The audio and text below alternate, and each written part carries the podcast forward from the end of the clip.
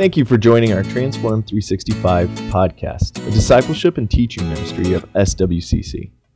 We pray this teaching helps you to grow in your journey with Christ. We have some great resources available for you on transform365.com webpage.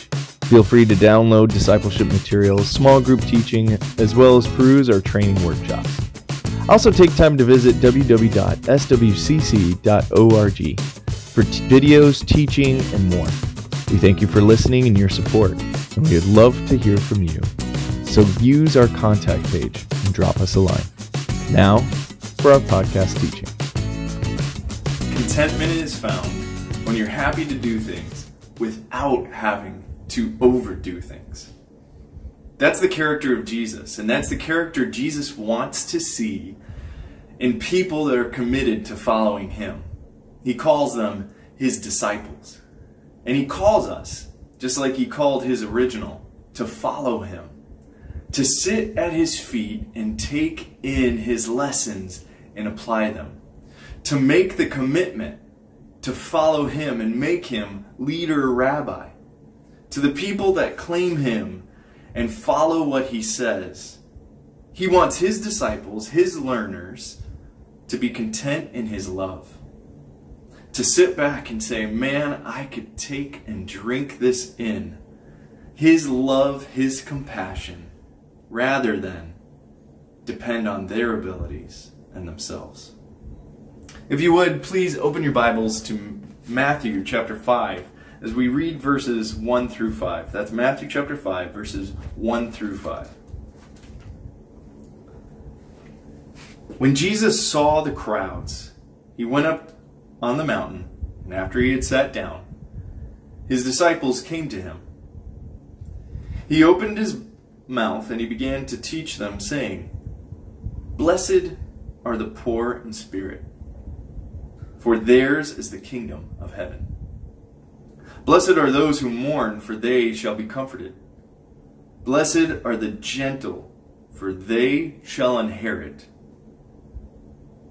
the earth. That idea of gentleness or meekness, depending on what passage or what translation of scripture you're reading, is often misunderstood. We think meekness as somebody who's uh, mild, um, or maybe even like a sissy, somebody that's just uh, really easygoing and gets taken advantage of.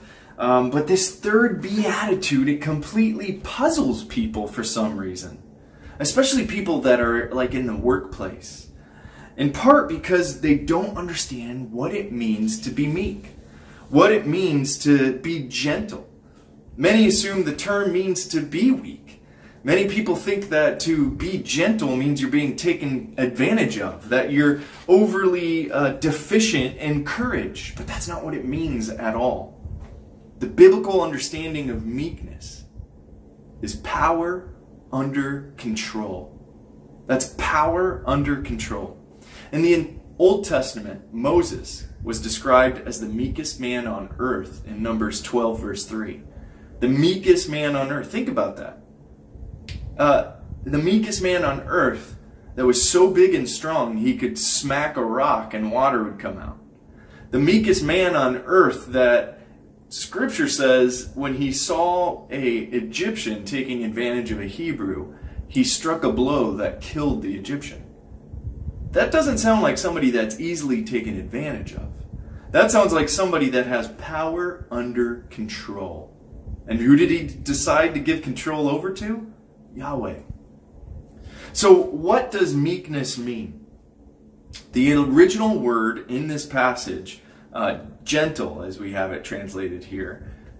It's the word praios. And it comes from the Greek word that means um, a wild horse, like a wild horse that has become tamed or obedient to a bit and a bridle. It's bridled strength. I want you to think about it that way. That word gentle means that you have bridled strength, tamed strength, strength under control. Moses could have asserted his strength with uh, Israel, couldn't he? Uh, Moses, he was a strong man and he could have imposed his own will at times when The Israelites weren't paying attention and listening. But he had bridled strength. He had strength under control. David was the same way. In 2 Timothy 2 Samuel chapter 16, Shimei is cursing at David and he's calling David all these nasty names and David was king. David could have had that man's head taken from his shoulders. But what did David say? He said, Well, I don't know if this man was sent by God to correct me. He's like, just show him grace, show him mercy. I'm not going to use my power to overtake this man. You see, that is bridled strength. I could do this, but I don't need to. There's nothing wimpy about being gentle, about being meek. The strongest people in Scripture are counted on as meek, as gentle, as mild. And Jesus said, they will inherit the earth. The meek aren't looking for gain. The gentle aren't looking for fame. And they aren't looking for power. Why? Because they already have it. And they have it under the control of Jesus Christ. They're blessed because they have bridled power, tamed power under the control of Jesus. Their influence and their gains are all given up to the Lord. The meek are happy because they don't feel out of control. The meek are content because they know that they have handed things over to Christ. And that's what a disciple does. They give their power under God's control. There's two things that happen when you put your power under God's control. You have a refusal to inflate yourself above other people. There's a, a refusal to inflate yourself under your own estimation, under your own ideas. Number two, there's a, uh, a, a resistance to assert yourself over someone else. You don't want to overly take control over people. Paul captures this totally perfectly in Romans chapter 12, verse 3. That's Romans chapter 12, verse 3. He says, For through the grace given to me, I say to everyone among you, not to think more highly of himself than he ought to think, but to think so as to have sound judgment as God has allotted to each a measure of faith. Right there is tamed power, control given to someone else, complete strength that's harnessed for the good of Christ. A meek person, a gentle person, is sound in their judgment and in their power. They don't lose control. A meek person, a gentle person thinks of how they can lift and build others and aid others. This passage in Romans chapter 12 leads into how we are the body. And being part of the body of Christ, we're the hands, the feet, the mind, the actions. The church is not just one person, but everyone ministering to one another, building one another up helping one another, taming their power for the common good, lifting others up for the common good. That's what it means to not think too highly of yourself, but to think of others. To be gentle means that you've placed yourself at the feet of Jesus under his teaching, under his guidance, under his control, under his yoke. Disciple discipleship has long been a Jewish and rabbinical approach to training since the beginning of the law. Um, Aaron trained his sons in Leviticus chapter 8. He didn't train them too well, but he did. When an individual became a pupil to a rabbi, it was said that they took the yoke of the rabbi's interpretation of the Old Testament. That the rabbi would teach them exactly how to apply God's law to their life and their own interpretation of what to do to in the law. Acts chapter 15 verse 10 talks about this. So a yoke was the interpretation of the law placed on the shoulders of a disciple. Jesus condemned the modern rabbis in his day because they exasperated their pupils. They overwhelmed them with rules. They overwhelmed them with traditions. They overwhelmed them with interpretations of what God's law truly was. Because at the heart of God's law was love God and love others. In fact, in Matthew chapter 23, verse 4, Jesus says, You guys are overbearing people with your yoke. And it's like slavery.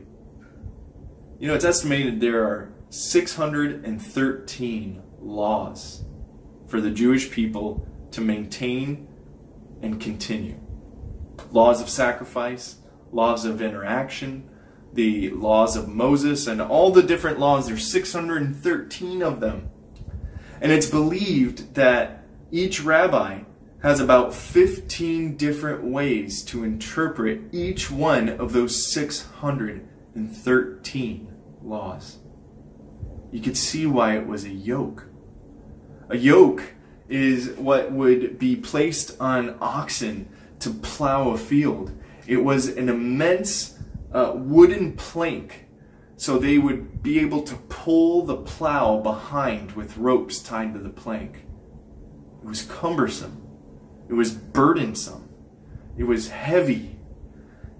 And Jesus saying is that's what your rules, your interpretation of the relationship that God wants to have with people, it's cumbersome. It's a yoke. It's burdensome. Jesus said, not to follow these. Don't follow man's interpretation for a relationship. It was unfair. Matthew 23, verses 6 to 14, he, he describes this that, that the Pharisees put these unfair burdens, these unfair yokes on people. Jesus described these as, as heavy burdens on the shoulders of men, yet when it came to his own teaching, when it came to himself, listen to what he says in Matthew 11, verse 30. In Matthew 11, verse 30, he says, My yoke is easy and my burden is light. He's saying, listen, my true interpretation of law is easy, weightless, it's light. His call, he says here, is to realize that you need to release yourself of the rabbi's unobtainable teaching. Matthew verse 11 uh, chapter 11 verse 28 he says listen Release the yoke you carry. Give it to me. And that's what we truly do when we put our trust in Jesus Christ as our Savior. We release the yoke of works for salvation. We release the yoke of uh, you know having to obtain salvation for ourselves. And we get the free gift of eternal life. We get the free gift, the burdenless yoke. That's what Jesus is talking about. He's saying there is no way you could fulfill 613 laws to get close to God. That yoke is too heavy and that burden is too giant to bear. You'll fall down on your face every time if you think that you can obtain salvation on your own. But listen to what he says in verse 29 of Matthew 11. Take my yoke upon you and learn from me. Take my yoke upon you and learn from me. And I love what he says next. That's Matthew chapter 11, verse 29, if you're following. He says, For I am gentle and humble in heart, and you will find rest for your souls. Verse 30 For my yoke is easy, and my burden is light. Jesus describes himself in this passage. In the same way, he says he wants his disciples to choose an attitude of grace. He says, Listen, I want my disciples to be known as gentle, as mild, as bridled power, because they've been learning from me. They've taken my yoke of the free gift of eternal life, my yoke of interpretation of law, my teaching is what they put at the forefront of their life. And what is that teaching? Well, Jesus said in Mark chapter 12, verses 28 to 33, that the greatest thing of any sacrifice that we could give uh, the, the best thing other than any burnt offering or oath or ritual. He said, My interpretation of love is to love God and to love others. This was the summary, this was the, the, the fulfillment of the law, Jesus was saying. All 613 laws are fulfilled in loving God and loving others. That's why he's saying it's light. The burden of the master teacher is to love God and love others. What a great thought. When you do that, you become bridled power and strength. You're gentle and humble at heart. Your strength under God's control. The, the Pharisees interpreted the law as rules, as regulations, and what it did is it caused a separation from people and God. It signaled out the elite. It signaled out people that were holy thinkers. Jesus said, The law is love, the law is meekness, the law is bridled power. It's strength under God's control. I love how the Apostle Paul in Romans chapter 13 puts it. Uh, if you have your Bibles, open up to Romans chapter 13, verses 8 through 10. And the Apostle Paul, who at one time was a Pharisee, um, the, the Apostle Paul, who sat under the feet of Gamaliel, one of the head rabbis of their, his time. The Apostle Paul, who when he was called Saul of Tarsus, at one time was a persecutor of the church of Christians. In Romans chapter 13, he says this, verse 8 Owe nothing to anyone except to love one another. For he who loves his neighbor has fulfilled the law. When you love others, you're fulfilling the law. For this, you shall not commit adultery, you shall not murder, you shall not steal, you shall not covet, and if there is any other commandment, it is summed up in this saying You shall love your neighbor as yourself. Love does not no wrong to a neighbor. Therefore, love is the fulfillment of law. The yoke is love. And that is easy and light. We have been given the opportunity to put ourselves under the Master's feet. To take his yoke, which is gentle and light, He says, Look, you don't have to work for your salvation. You don't have to try to earn it or deserve it because I give it to you for free. And if you want to be my disciple, I'm going to give you the summation. I'm going to give you all the, the cheat sheet of how to apply the law to your life. Love God and love others. At the center of Christ's heart was gentleness and love.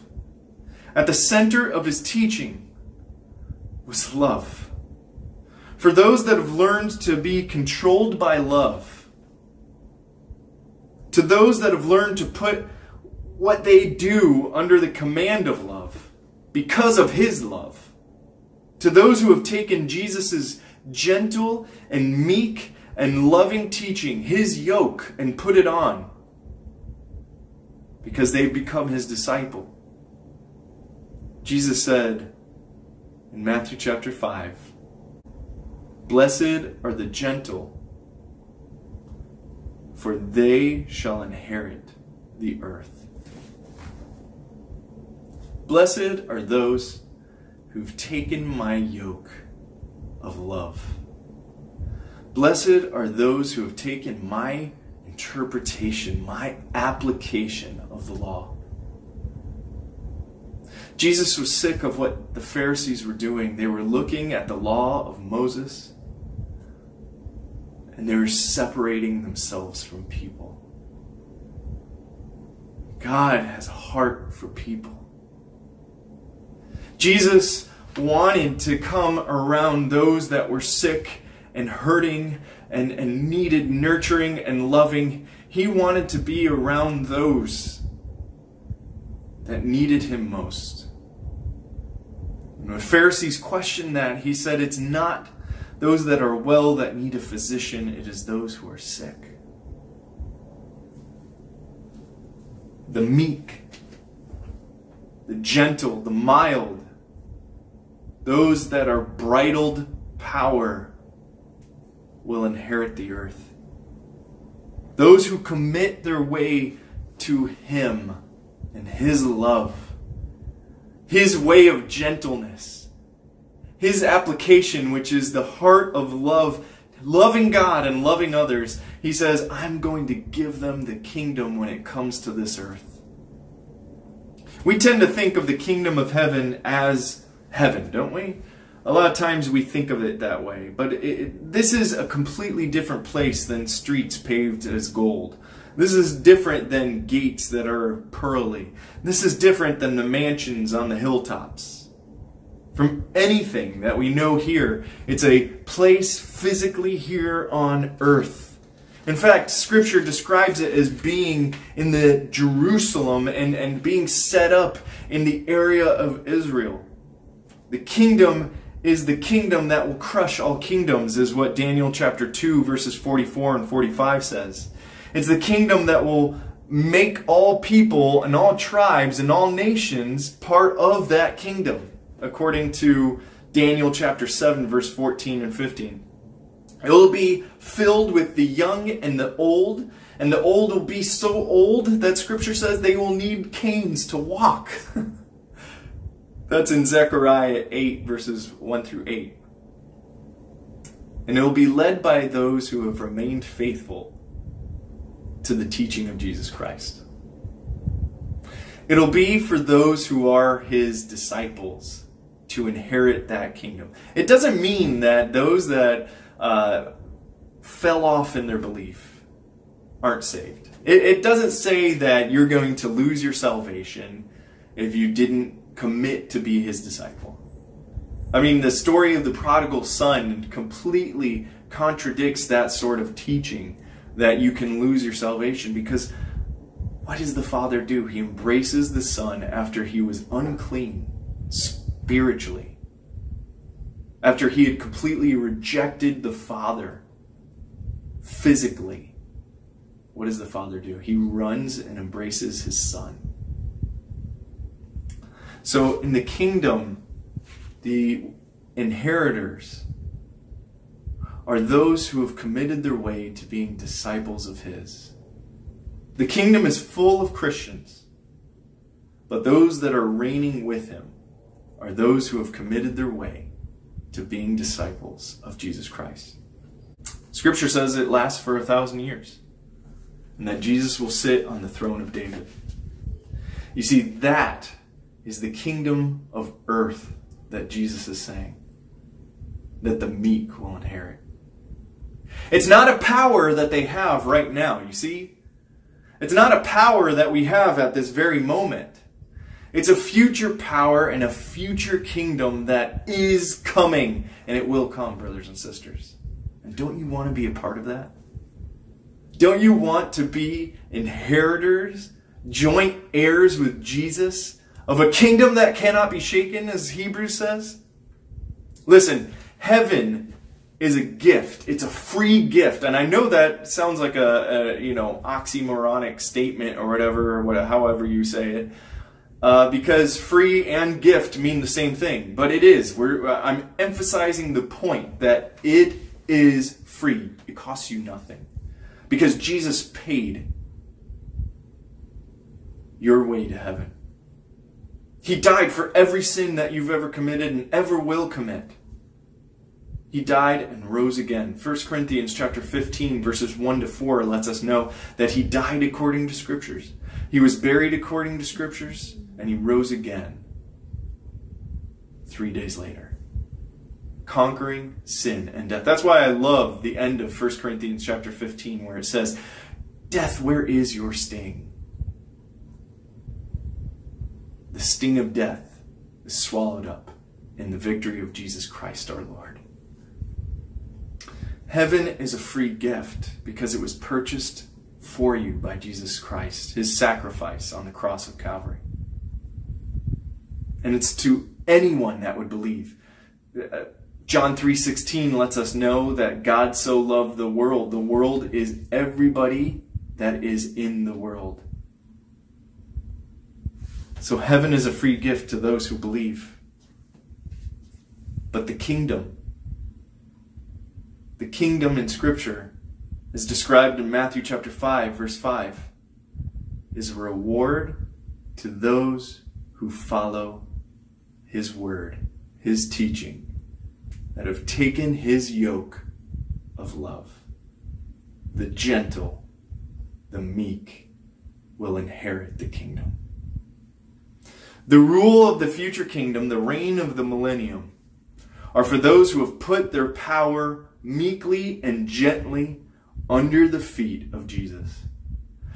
Brothers and sisters, church, let us all crowd around the feet of Jesus let us all want to be subject to Him and His guidance.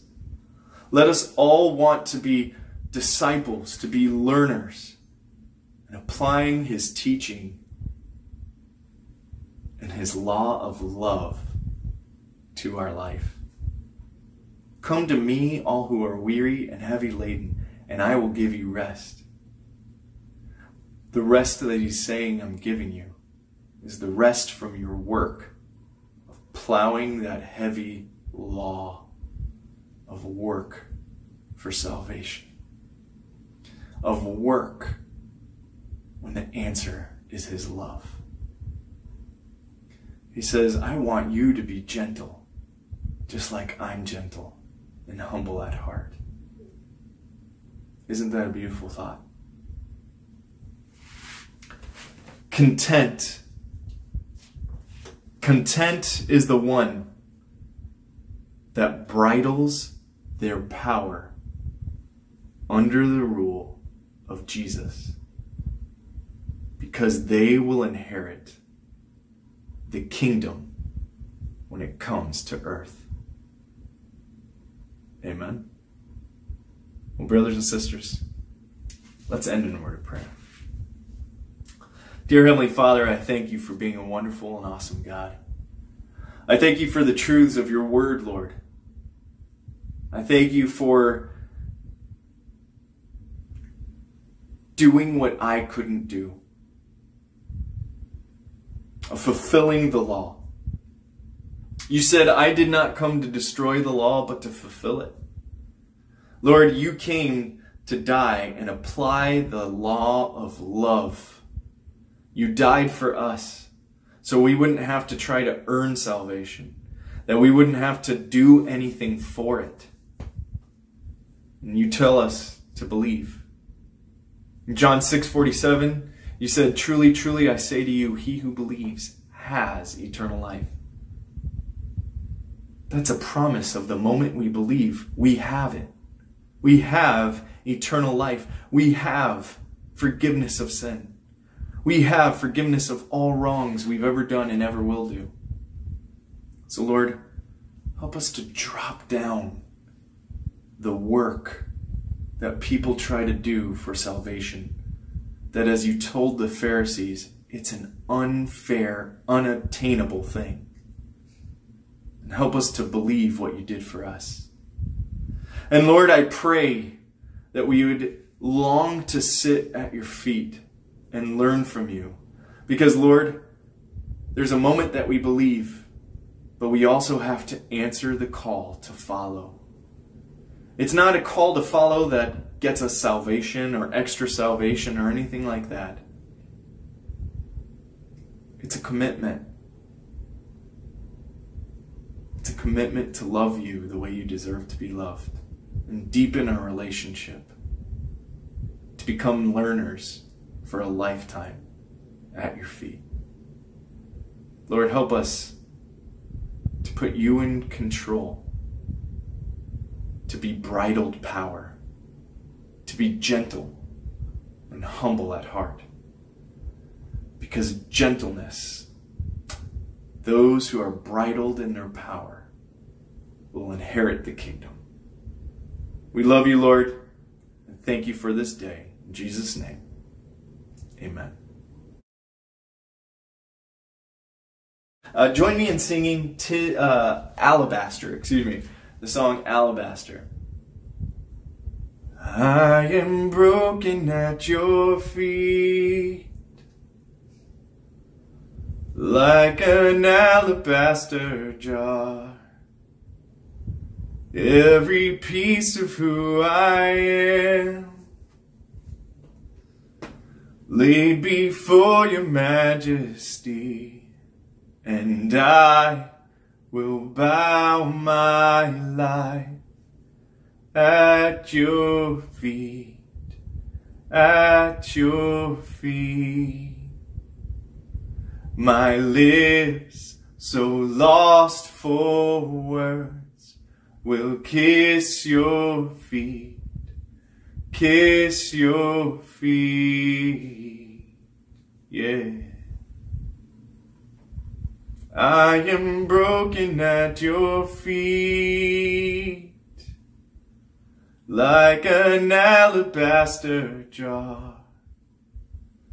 Every piece of who I am laid before your majesty, and I will bow my life at your feet, at your feet. My lips, so lost for words, will kiss your feet, kiss your feet.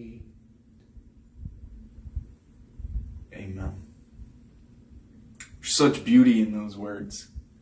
Because just like the woman who came to the Lord and broke the alabaster jar, began to soak his feet with a mixture of the beautiful perfume and her tears. She used what little glory she had with her hair, began to wipe his feet off, kissing them.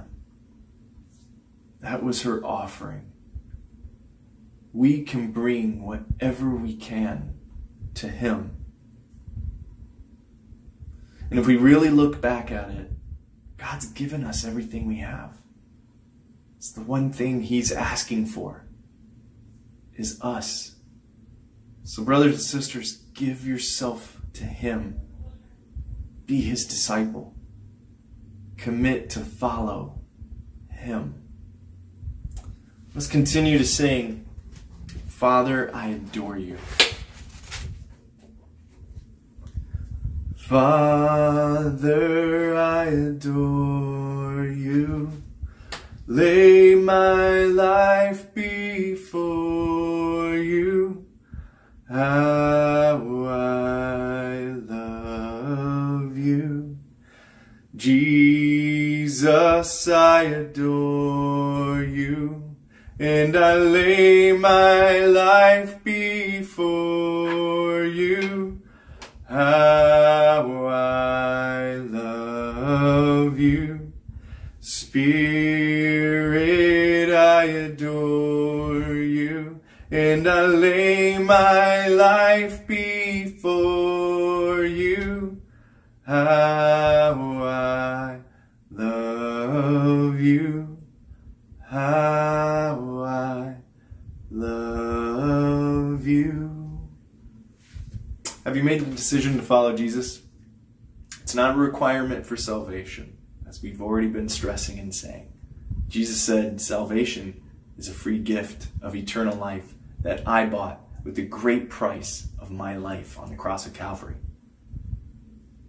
But we have to make that decision of taking our relationship deeper as followers of Jesus Christ, of answering that call to follow. Thank you for joining the Transform 365 podcast, a ministry dedicated to helping you grow in relationship to Christ. If you want to know more, find us at transform365.com or on our church website, www.swcc.org, located in Miami, Florida. Until next time, remember, the only work in grace is to let grace work in you. God bless.